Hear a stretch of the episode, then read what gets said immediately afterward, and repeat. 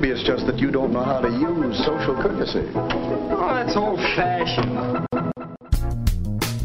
Watch how Lizzie Post and Dan Post Senning act as host and hostess. They know that courtesy means showing respect, thinking of the other person, real friendliness. Hello, and welcome to Awesome Etiquette. where we explore modern etiquette through the lens of consideration, respect, and honesty. On today's show, we take your questions on generous family wanting to celebrate your very private wedding, repeated dealings with gluten free issues among friends, presents and parties for twins, and a mother in law who wants to rename her daughter in law on a baby shower invitation. Plus, your most excellent feedback, etiquette salute, and a postscript segment on men and women stepping out together from the 1922 edition of Etiquette. For Awesome Etiquette sustaining members, your extra question of the week is about preferred pronouns and whether or not you should ask for them on an invitation. All that coming up. Awesome Etiquette comes to you from the studios of Vermont Public Radio and is proud to be produced in Burlington, Vermont by the Emily Post Institute. I'm Lizzie Post. And I'm Dan Post Senning. Listeners, we are starting the show off today with an apology. We are apologizing to all of you, but very specifically to our sustaining members. Our sustaining member website is hosted on a platform called Teachable. And unfortunately, we have had a slight glitch in that platform, which Dan is going to tell you about in a minute. But we both wanted to issue you a sincere, we are so sorry that this is happening. It has taken much longer to fix than we anticipated.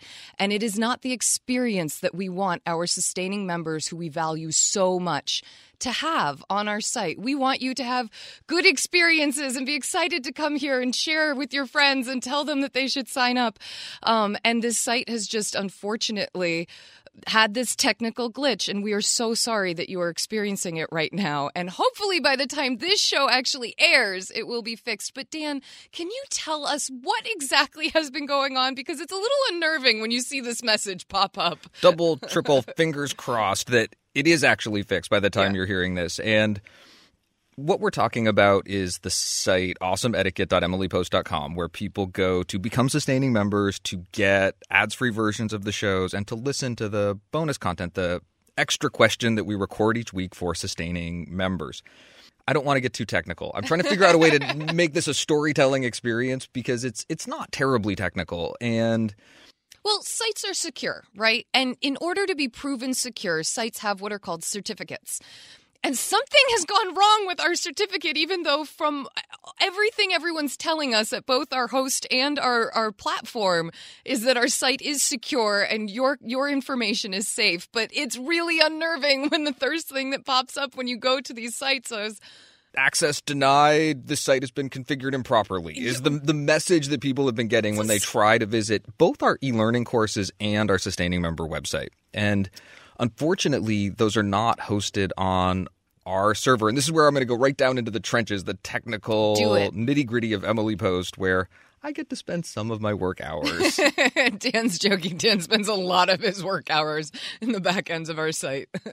the certificates that our teaching platform manage automatically renew about every three months. And for some reason, our certificate did not renew. And I have been spending a lot of time with technical support, both at our domain registrar and our hosting company and the company that hosts our e-learning and sustaining member content and they're having a hard time figuring it out. We don't think our site has been hacked or compromised. It hasn't been configured improperly as the message states.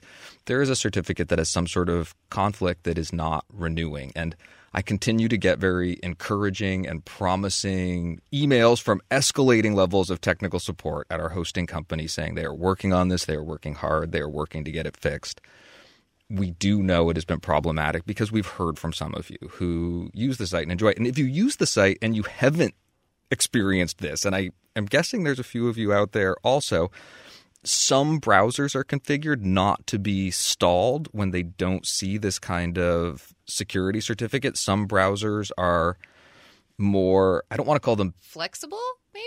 some are more flexible. I was going to say words for you. I was going to say picky on the other end of the spectrum, but You know, flexible, picky. Choose your choose your adjectives. I kind of like picky browsers. I like browsers that warn me when Yeah. sites might not be secure. Sure. And my browser definitely told me there was a problem with this.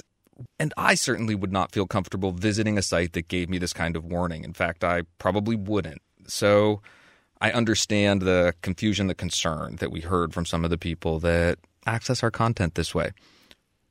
Usually, this sort of thing gets fixed in a day or two. This has taken weeks. It has stymied some of the people that are usually good at fixing this kind of thing. The people that I turn to when I get in over my head, technically, on a website. Again, we are so sorry that this issue has been plaguing us for over a month now. We hope that you sustaining members will stick with us and please know that your information is safe with us and that our website is safe. Um, so if you if you want to move over to a uh, less picky browser, you might be able to actually get through and get in. But until then, we are working diligently to fix the issue, and we thank you all for your support uh, during this time and for sticking with us throughout it.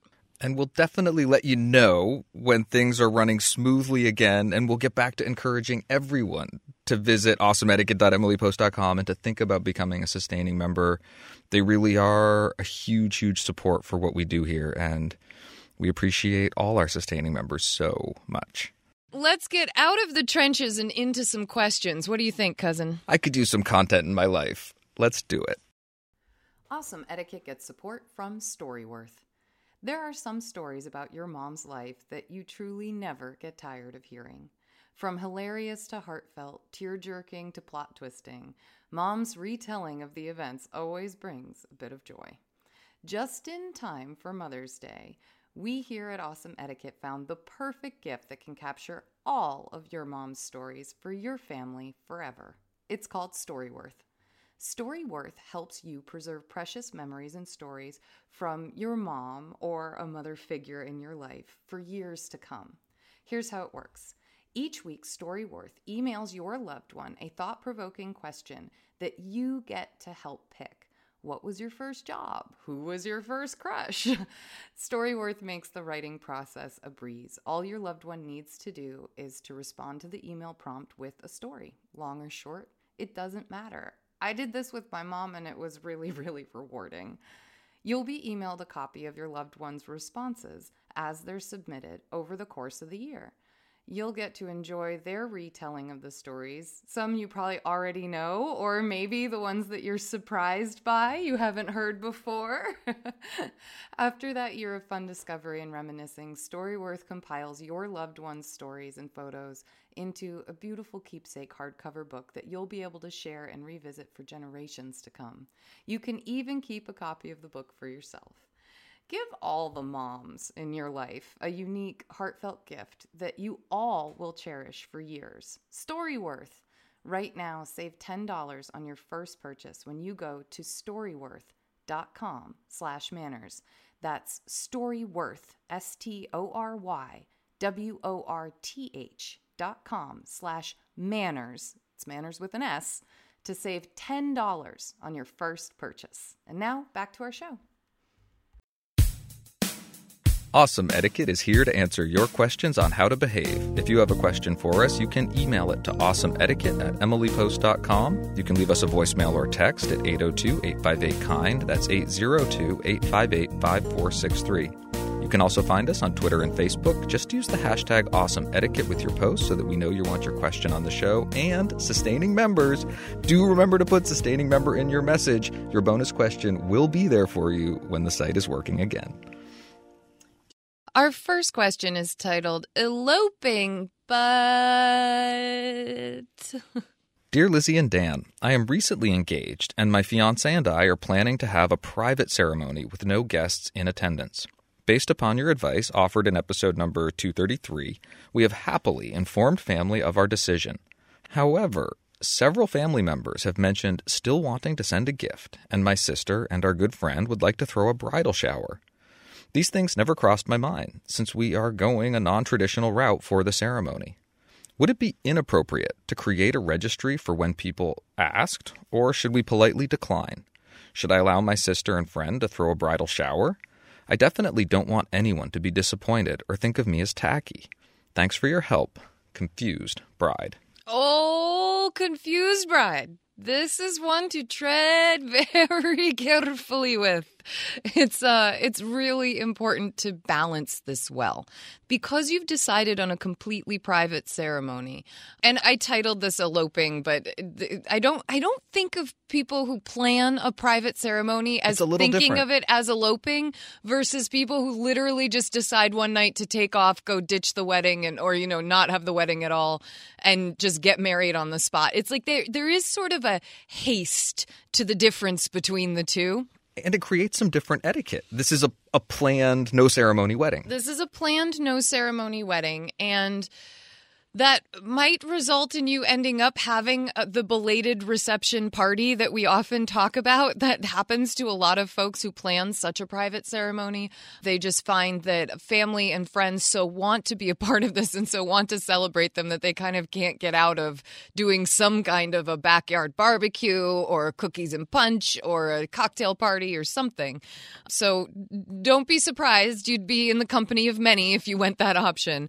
But it does get really interesting when you have all these wonderfully well wishing family and close friends who want to do some of the more traditional things for you. Now, you can either decline and say, you know, our, our whole point in having a private ceremony was really to not go the traditional route or to do these different uh, customs that are really typical. But I want to thank you so much for offering. It's so kind. And that could be one way to just get out of all of it. But and this is where it gets a little tricky because you're choosing not to invite people to a ceremony and you're choosing to then not try and invite them and ask them for gifts to other things, which is great. But now they're turning around and saying, "Oh, but, But the we're gifts gonna and do the it." parties. We want to do this to you. We want to celebrate you."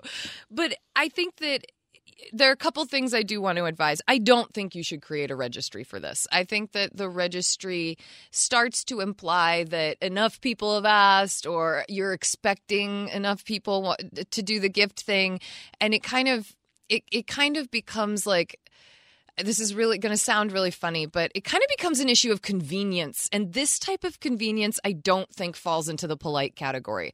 When you're inviting someone to this big party and these big events, and, and big, I mean, you know, whatever size they happen to be, like it makes sense to have that registry and kind of the one place for everyone to go. And when you're not inviting them to the big main event, it starts to feel a little pre- like you're not having a technical wedding celebration the way most people do. And it starts to look a little bit um, fill in the blank with whatever adjective feels right. Presumptuous? Gauche, presumptuous, something like that.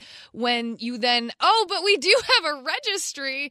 And even with the, so many of you have asked, and so we thought we would put this together, it starts to make it feel like maybe those who didn't ask should have. And it starts to just become a little awkward. So I say no registry.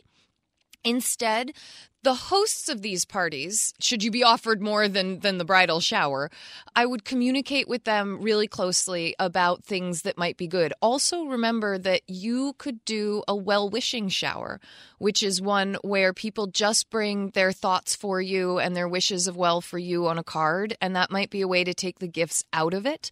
You can do different themes for showers that I think really apply to that, like, you know, advice for different areas of the home, advice for different times in your marriage, things like that, that can be sometimes even more meaningful than the actual gift. So consider a different kind of alternative theme for your shower.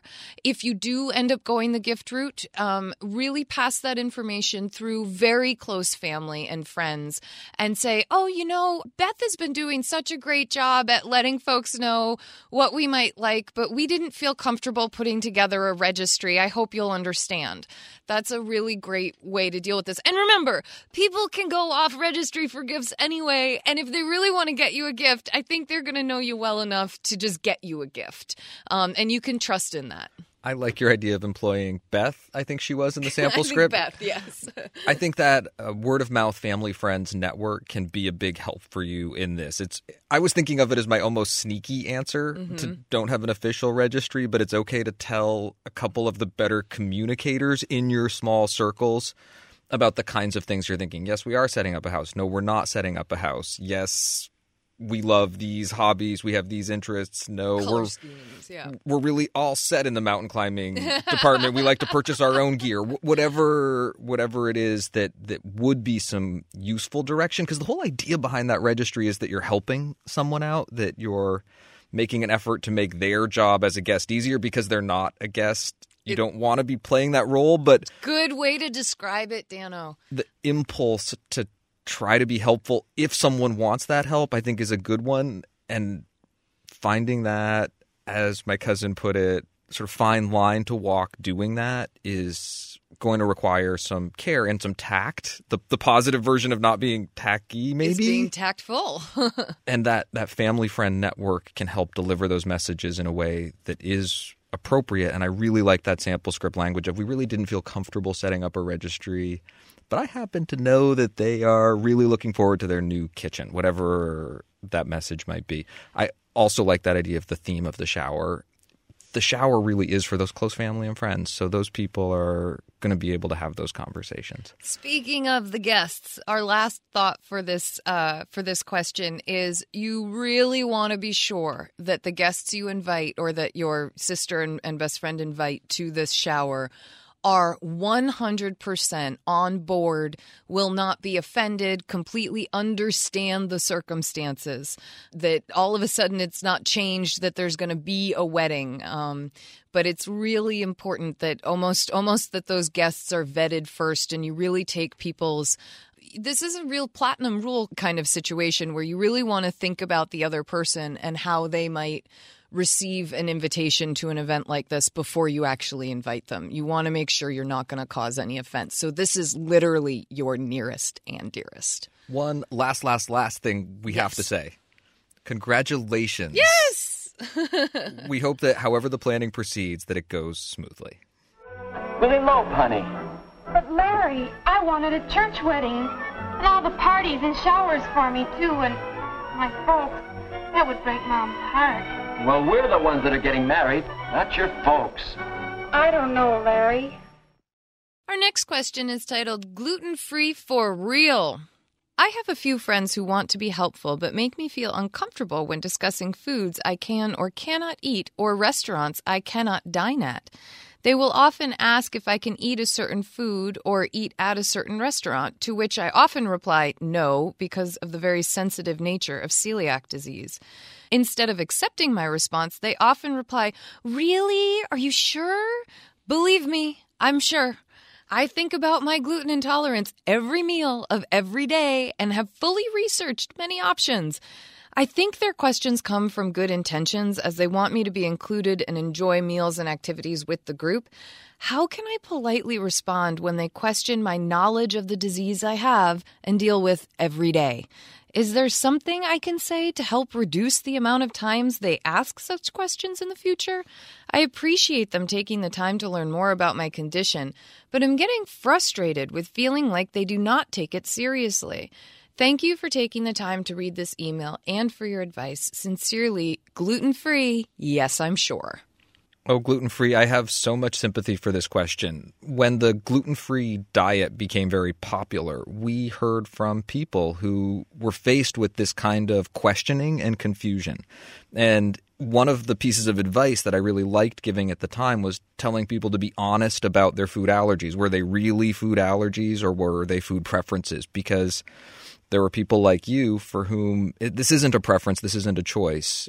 The impacts and the effects were real. And this is a really good reminder of that. And it's a reminder to all of us to really hold ourselves accountable to those standards of honesty. But I think this is exactly why this becomes so hard. This happens to be a disease that also a lot of people personally found health benefits for or wanted to move in the direction of this type of diet. And so you have almost this like tendency of people to be over it when it comes to gluten free and like, ugh, you're not really gluten free. You know what I mean? And it's like this very dismissive nature. And I think that's exactly why our listener with celiac is receiving these kind of blase type, uh, no, people aren't really paying too much attention to it reactions. Yeah. Absolutely. So, this social reality that you're acknowledging has run up against another core tenet for good etiquette, which is that ultimately safety is more important than social niceties and norms. That when you're talking about something that impacts you the way this can impact you, you might have the latitude to step outside some of the normal social conventions to express that to people. And I don't know. Wait a minute. Are you saying that we like have the latitude to be jerks about it? I don't think so. well, no. Okay, thank you for clarifying. There is still etiquette flavor to be applied. There is a, a dosage to the seasoning Okay, that we want to add. But I do also think that you can be firm, you can be clear. It's not your responsibility to take people into all the intimate and gory details of your health. You don't have to tell people exactly what happens if you deviate from your diet, if that's not something that you want to share. But you can use your tone and the way that you communicate to express the seriousness as well as the language that you decide to employ. And I'm even going to go so far, and usually it's my cousin Lizzie who's doing this, as to say that it's okay to say, I really want to communicate this with you clearly so that it's not a discussion that we have to continue to have. That this like is that a serious language. thing for me. And I deal with it every day. I deal with it every time I eat. And it's not helpful to have to reaffirm and reassert that every time I make plans. And like usual, I would say that's probably a conversation I wouldn't have in the moment when someone mentions, Oh, can you really not give them your best? I really can't. Would love it if we could pick another place. I think that that, that in the moment gets you to where you need to be. But I, I would think about contacting this group of friends and saying, Hey guys, there is something I wanted to discuss with you. I hope you're, you're open to hearing it. Like, and I then like your language better than mine. well, as, no, but as this is often the, ask case. per- but no, but this is the ask permission part, you know, which is what you always taught me is ask permission to have this conversation. And I don't think I would do it via text message, like group text message. I think it's something I might try and have as a one-on-one conversation and saying things like, "I'm hoping you can help me out." I know that my celiac disease is a bit confusing, and I've definitely had a roller coaster of a time or a heck of a time, you know, learning about it and figuring it out for myself. But I've noticed that I feel really defeated whenever we start talking about where we might go out to eat and and if I say no to a certain place, I really mean it because I've researched it and I know it's not a safe place for me to eat. And I know they don't have anything on the menu that's going to be safe for me to eat. And I think whenever people come back and say things like, Oh, are you sure? Oh, really? But it's so good. Trust me, I know all the good I'm missing out on. And it kind of just makes it a bit worse every time I have to say no to go through that again. I'm hoping that you guys will just understand that if I've researched it, I've researched it. And I'm bummed about it too. I was thinking about ways to prepare for that conversation. It's not an easy one. No, and a couple of things that might be helpful are to have some positive information that you can contribute as well. So these are three, four, five restaurants Yes. that really are good options for me and are great places to suggest. If there is some information, a good website, something you can point them to where they can learn a little bit more about what you're dealing with, if there's some they fact sheet that and again this is this is options for you to take with you into that conversation if you're interested in sharing that way and if it's something that you think might be helpful for them and they'll read it or not. But it's it, those are those were two things I was thinking of that might be positive contributions to that conversation so that it's not just you saying no You know, the other version of this question that we get a lot is um, my friend is being so kind and trying to include me in a dinner party that she's having. And she wants to take on my food allergy, my restriction, whatever it is. But I'm not comfortable letting another person do that because with with celiac you really can have cross contamination there's a lot of easy ways for unintentional gluten to end up in a meal that's really going to make you feel sick later. And so i want to encourage you that if you find yourself in that version of this question feel confident saying oh my gosh your heart is so in the right place. Thank you so much. I have to be so careful right now I just, it's so much easier if I just bring a meal that works for me. I do think it's nice when you can to try to bring a meal that kind of fits the theme of the meal that's being cooked. So you could ask, if you don't mind letting me know what you are making, I'll bring something that kind of fits with it so that my meal doesn't look really different from any everyone else's or you guys aren't all using chopsticks and I'm using hands or something like that. I can have know? soup too. Yeah, exactly. Like, yeah, you know, I could bring a soup, I could bring a salad, I could bring a this, whatever it is.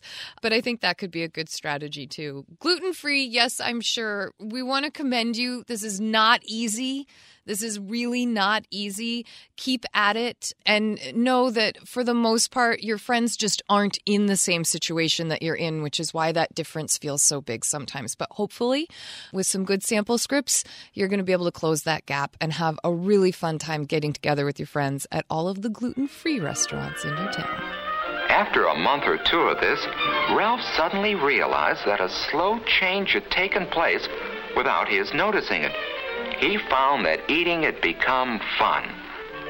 What's more, his health was better and he had more pep. He had more fun than he used to and more friends. Our next question is about presents for twins at parties. I have avoided having a friend party for our twin girls. One reason being gifts. This year, I've decided to let them have a party and invite friends. I would rather do without gifts, but they're kids.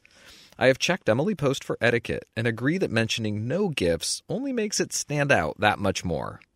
But is this still the case with twins?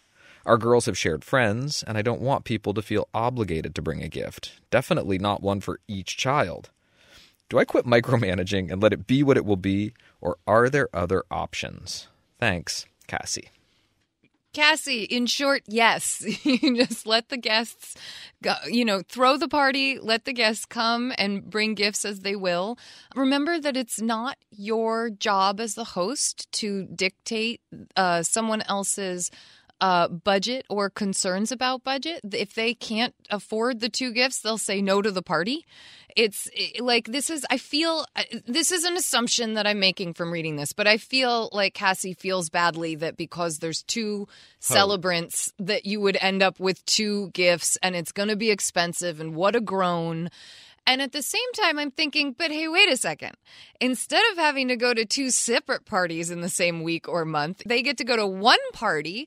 Their budget is their budget, and they will figure out how to divide the gift budget between the two gifts or to get one gift that both girls can participate in and enjoy, which does happen sometimes. I was sometimes. wondering about that. I think that, Eh, you know, if it's truly something that the twins would like and both engage with and enjoy, maybe it's a cool crafting kit, maybe it's eh, something in this line, I think that it would be okay. My sister and I, at different ages, not for birthdays, but for Christmas, which we celebrate, we would sometimes get a joint gift meant for both of us. We didn't enjoy it any less. It was still really cool. like that's my thought is just throw the party let the guests figure it out for themselves and and don't worry about it What are your thoughts Yeah. on if someone really is better friends with one of the twins than the other? I'm I'm, I'm putting myself in the guest's shoes because as a host, I totally agree with your Yeah. advice. You you throw the party and it will proceed, and it really is up to the guest to make the choices. In many ways, I think the harder decisions are for the guest to make when they're thinking about what to do. And keeping a think so, budget down, getting two gifts, I think is a great option. absolutely A combined gift works.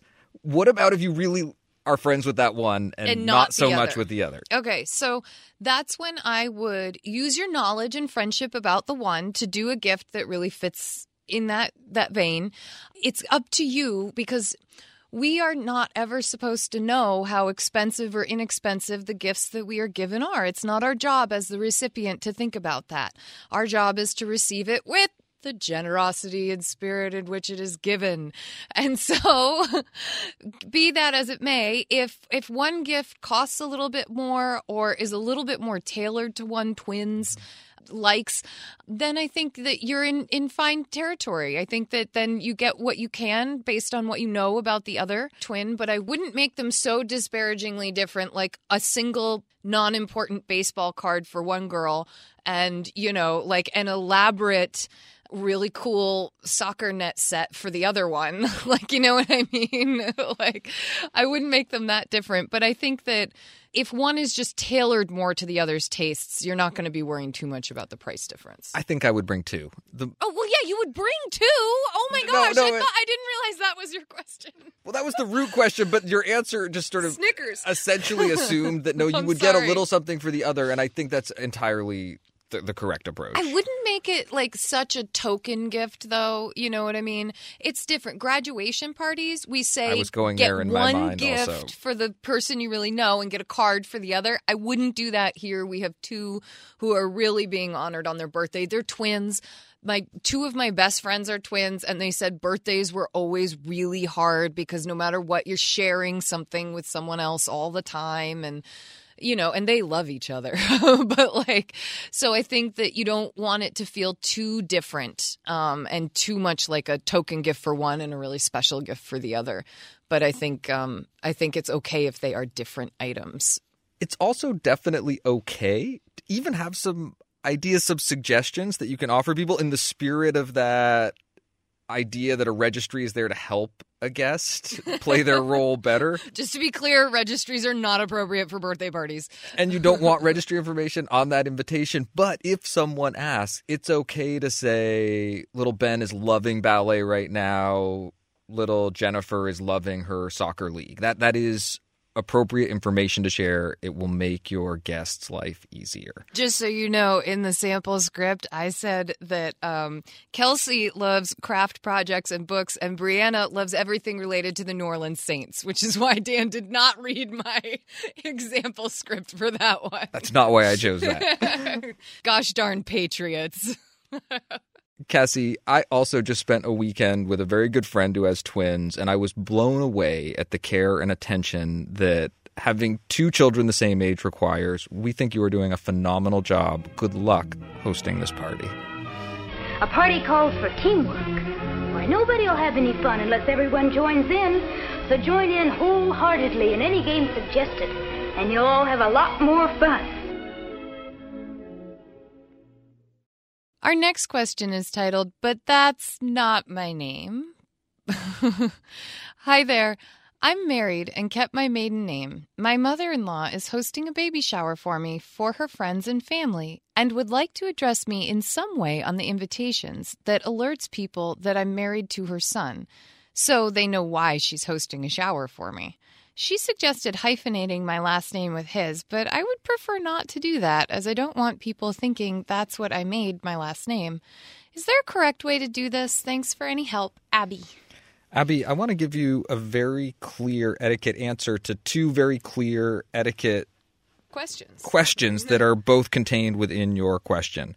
One is that you get to choose the name that you want people to call you and address you by. And it is okay for you to tell your mother in law that your last name is what your last name is, in this case, your maiden name, and you'd really like her to use it.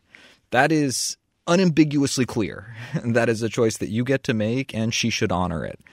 The other etiquette concern that's implicit in this question is the idea that there needs to be some sort of relationship established between you and your mother in law for her to be a viable host for this shower. And that's not a requirement of etiquette. Traditionally, showers were hosted by people that weren't very close family. In fact, it was seen as sort of bad form if they did. That's certainly no longer the case. It is Exactly. entirely appropriate is for family members to host showers, but quite the opposite. Traditional etiquette doesn't dictate that establishing that relationship is important to justify the hosting role. So you can really remove that concern completely. People are going to know at a shower because the guest list usually includes pretty close friends and family.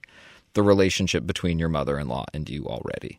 It's also true that your your mother-in-law might just simply want to make that connection. I mean, it, that that not not so much to prove that she has a reason to be hosting, but maybe so that more people who see the card come to the party because they realize, "Oh, wait, this is, you know, for her soon to be grandbaby. This is for her daughter in law. This is someone really close to our wonderful host. And we really want, want to be there and support that. Her angle might actually be much more in the vein of hoping that these people will make the connection and worried that without the last names present that they won't. I'm with Dan that I think most of the people that are being invited probably knew about your wedding, probably heard a whole lot about it. And so, and some of them may have even attended. And so I think that they'll remember who you are. That being said, you could use some kind of language on the invitation that says, you know, you're invited to a baby shower in honor of my daughter in law, Abby, last name. And that way it's really clear that this is the connection. Um, I've seen lots of different invita- baby shower invitations. Some are fill in cards, some are handwritten notes, uh, some are pre printed. And so, whatever you choose to do, you could find or choose to use that kind of language to help make the connection. It's also entirely possible for your mother in law to write a sweet little note with each invitation. So, the invitation might have really standard language on it, but on the bottom of it, you can say, So excited to celebrate, you know, the Welcome my Yeah, granddaughter. welcome- whichever it is, exactly. And either way, I think that that will really help establish that connection while still honoring your choices about your name. And I'm with Dan. Stand firm on that for yourself. We hope that this helps and have a great shower. Congratulations. Thus, the Your name here. story. A story of refusal to admit defeat. Thank you for your questions. Please send us updates, comments, or feedback on our answers to awesomeetiquette at emilypost.com. You can also leave us a voicemail or text at 802 858 KIND. That's 802 858 5463. You can also reach out via Twitter, where we're at Emily Post Inst, or on Facebook, where we're Awesome Etiquette. Just use the hashtag Awesome Etiquette in your post so that we know you want your question on the show. It's time for our feedback segment where we hear from you about the questions we answer and the topics we cover. And today we hear from Christine. Good afternoon, Lizzie and Dan. I was listening to your podcast on my commute home in chilly Boston and decided to pause to give some feedback on the listener question about eating food at parties around friends who are eating more sensibly. I am often watching what foods I partake in in an attempt to eat more balanced. In programs like Weight Watchers, it is a commonly used tip for navigating social gatherings with higher calorie foods to do as the party guest did and ask friends or guests if the food items that they have that you are eyeing is worth it. Sometimes the cupcake isn't as good as it looks, and perhaps that delicious looking brownie is the better use of your indulgence. This helps to stop you from tasting all the food that is on offer and instead focus on the treats that people are raving over or look especially good to you. Thank you for sharing your stories and advice with us each week. Best, Christine. Christine, thank you so much for that thoughtful feedback. It's always good to have more of a perspective on how these questions can come across. I had admitted when I first read that question that I thought that someone was doing a bit of food shaming. And then I realized actually, no, it was the concern of the person eating the cupcake that maybe they weren't being sensitive to those you know, who were abstaining from cupcakes. And um, I like this perspective too that asking the question can often be a really useful way to gain information about what someone is going to choose to indulge in.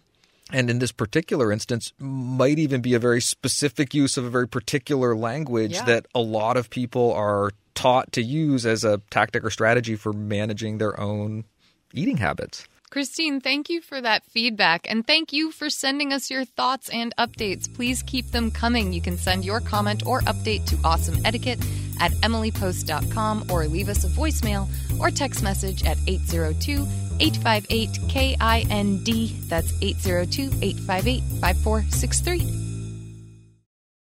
It's time for our postscript segment where we dive deeper into a topic of etiquette. And today we have a couple of sections from the 1922 edition of Etiquette where Emily Post goes at it around awkward questions of payment and the escort. So these are sort of going going out, um, and these are very gendered sections. So we're really talking about men and women and their roles back in 1922 when it came to interacting publicly together. These two passages, it begins with awkward questions of payment and is followed by the escort, and they are found on pages 31 and 32 of the 1922 edition. And I chose them because, as, as always, when I flip into the 1922, I somehow land on some really opinionated sections. And I just love how Emily chose to write. But one of the things that really stuck out for me, especially with awkward questions of payment, is how Emily is really defining in this section the idea of who invites and who pays, and of when it's okay to accept payment or offer payment. And I loved it because there was part of me that you know, grew up hearing about this world where men always paid for women. And Emily is really painting a different picture here. She's actually painting a number of areas where no, men should not be doing this. And, you know, women really are independent in these areas. She doesn't quite go into enough reason. I wish that we had more of her particular why. Dan and I could spend some time guessing at it after these passages are read, but I certainly wish she had given a bit more. But here we go awkward questions of payment. It is becoming much less customary than it used to be for a gentleman to offer to pay a lady's way. If in taking a ferry or a subway a young woman stops to buy magazines, chocolates, or other trifles, a young man accompanying her usually offers to pay for them. She quite as usually answers, Don't bother, I have it, and puts the change on the counter. It would be awkward for him to protest, and bad taste to press the point. But usually, in small matters such as a subway fare, he pays for two. If he invites her to a ball game, or to a matinee, or to tea, he naturally buys the tickets and any refreshment which they may have. Very often it happens that a young woman and a young man who are bound for the same house party at a few hours' distance from the place where they both live take the same train, either by accident or by prearrangement. In this case, the young woman should pay for every item of her journey. She should not let her companion pay for her parlor car seat or for her luncheon, nor should he, when they arrive at their destination, tip the porter for carrying her bag. A gentleman who is by chance sitting next to a lady of his acquaintance on a train or boat should never think of offering to pay for her seat or for anything she may buy from the vendor. I find that pretty interesting, don't you? What I find fascinating is how consistent it is, how yeah. it holds with our contemporary or current thinking, however different it might feel, that the onus really belongs with the host or the person who's initiating an interaction or an exchange, even. If we're walking together and I turn to buy a magazine or a chocolate, then I'm probably going to pay. If you invite me to do something, all of a sudden there's this assumption that I'm inviting to pay your way. And that hosting role really establishes that. But there, there's a real focus, a real clarity about whose idea it is and being how, responsible. Yeah, how did we end up in this situation together? And, you know, being fairly independent woman, I really love the no, let let the woman pay. And I think that part of it had to do with the impression given I if so he too. was paying. And so that's what she leaves out of it. But I'm I'm picking up on that as the subtext here. But it really, to me, was fascinating to hear back in 1922 just how often a woman should be responsible for paying her own way and the things that she should not accept as payment, you know, or as niceties and kindnesses. Here, Emily's assuming that a woman's going to be carrying some money is going to be capable of doing these things Traveling and alone, yeah, and should be should be prepared to cover those expenses, even the the little things like tipping for a bag, mm-hmm. but maybe for your own meal on that trip as well. Absolutely. So this section is then followed by a section called the escort. And escort is in quotes. And what I really got a kick out of in this section was the idea that an escort is not appropriate. It is not the term we should be using. It is like abhorrent in Emily's view. And just what it means to actually be invited versus not invited. And you're going to really hear that at the very end of this section. So the escort begins. Notwithstanding the fact that he is met all dressed in his best store clothes with his lady friend, that's in quotes, leaning on his arm in the pages of counterfeit society novels and unauthoritative books on etiquette. There is no such actual person known to good society, at least not in New York or any great city, as an escort. He is not only unknown, but he is impossible. In good society, ladies do not go about under the care of gentlemen, and that care of is again in quotes. It is unheard of for a gentleman to take a young girl alone to a dance or to dine or to parties of any description, nor can she accept his sponsorship anywhere whatsoever. A well behaved young girl goes to public dances only when properly chaperoned and to a private dance with her mother or else accompanied by her maid, because don't we all have those? who waits for her the entire evening in the dressing room. How fun for the maid. It is not only improper, it is impossible for any man to take a lady to a party of any sort to which she has not been personally invited by the hostess. A lady may never be under the protection of a man anywhere. A young girl is not even taken about by her betrothed. His friends send invitations to her on his account, it is true, and if possible, he accompanies her. But correct invitations must be sent by them, meaning the friends, to her, or she should not go. Older ladies are, uh, this is where I pay attention, are often thoughtless and say to a young man, Bring your fiancée to see me. He answer, his answer should be, Indeed, I'd love to any time you telephone her. Or, I know she'd love to come if you asked her. If the lady stupidly. I just love her language.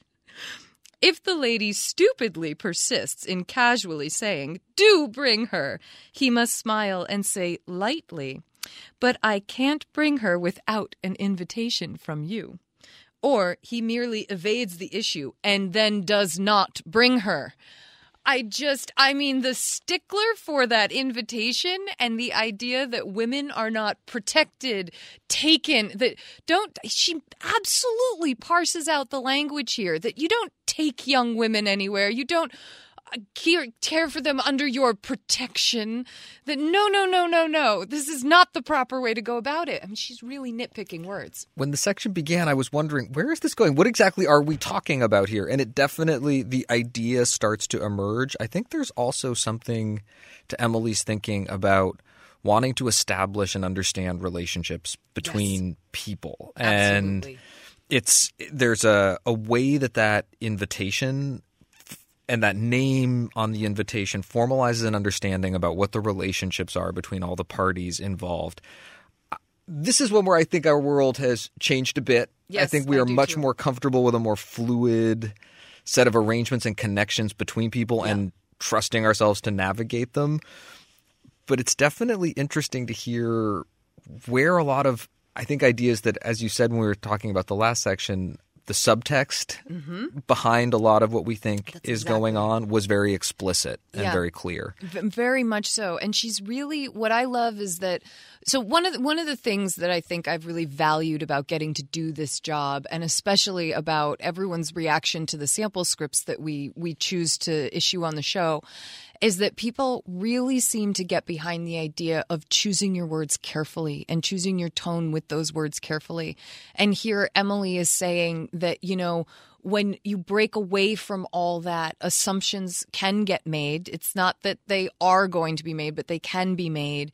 That there's a big difference between taking someone out and taking someone out and and finding the right language and how that particular invitation is so key towards then the type of language you would use to describe how these two folks are walking out publicly together is it's fascinating to me and I, I really like her i can also feel her like clutching at old things you know The maid must Like, attend the yeah, dance with you. like that- that kind of stuff and and you can I, I guarantee that you know four editions from now this language is probably different in the book but i feel i feel her like going for it in these two sections a little bit liberated, a little bit protective, and, and both of those thoughts at play Yes. in terms of the, the, the social space she's carving out. That was an interesting exploration of the 1922 edition of Etiquette.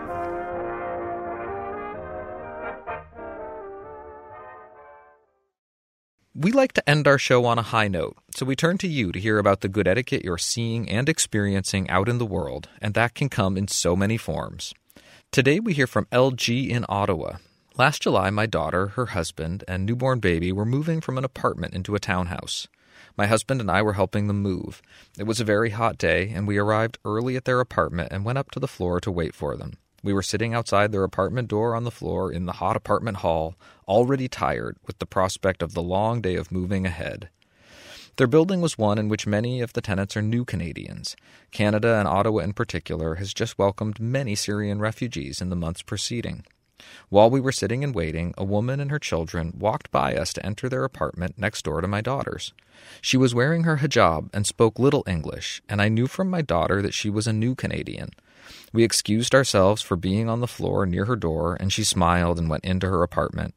A few minutes later, she came out with a tray that contained two water glasses, a jug with water and ice in it, and set it down in front of us. We thanked her, and she smiled and went back into her apartment. A few minutes after that, she came back out and this time had a bowl with some grapes in it. This makes me teary just thinking about it all these months later. This woman and her family had just come to Canada. They had very little, and it is difficult to know what struggles she had in her life and in her journey to her new home. She saw two people who looked hot and tired, and at the most human level, I can only assume she thought, You must be thirsty, here is some water. You may be hungry, here are some grapes. Again, this is a family who had very little, and her first instinct is to share what she has with others who may need it. It is an example of the universal etiquette of showing kindness to others. LG in Ottawa. LG, thank you for this salute. It really is fundamental and heartwarming. I couldn't agree more. I was feeling my emotions well up a little bit as I read your words. You must be thirsty. Here is some water. You may be hungry. Here are some grapes. It is that human connection that is most important, and that care that we show for others is inspiring. Thank you.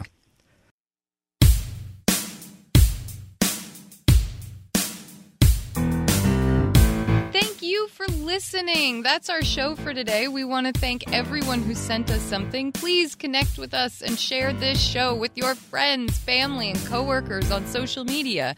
You know, where you connect with more friends, family, and coworkers. Well, sometimes coworkers. You can send us your questions, comments, and salutes by email to Awesome Etiquette. That's E T I Q U E T T E at emilypost.com. By phone, you can leave us a message or text at 802 858 KIND. That's 802 858 5463. On Twitter, I'm at Daniel underscore post. and I am at Lizzie A. Post. That's Lizzie with an IE. On Facebook, we are Awesome Etiquette and the Emily Post Institute. Please, please, please consider becoming a sustaining member by visiting awesomeetiquette.emilypost.com. Hopefully, we have our issues fixed by the time you do. You can also subscribe to the ads version of our show on iTunes or your favorite podcast app. And please consider leaving us a review. Our show is edited by Chris Albertine and produced by Bridget Dowd. Thanks, Chris and Bridget. Bridget.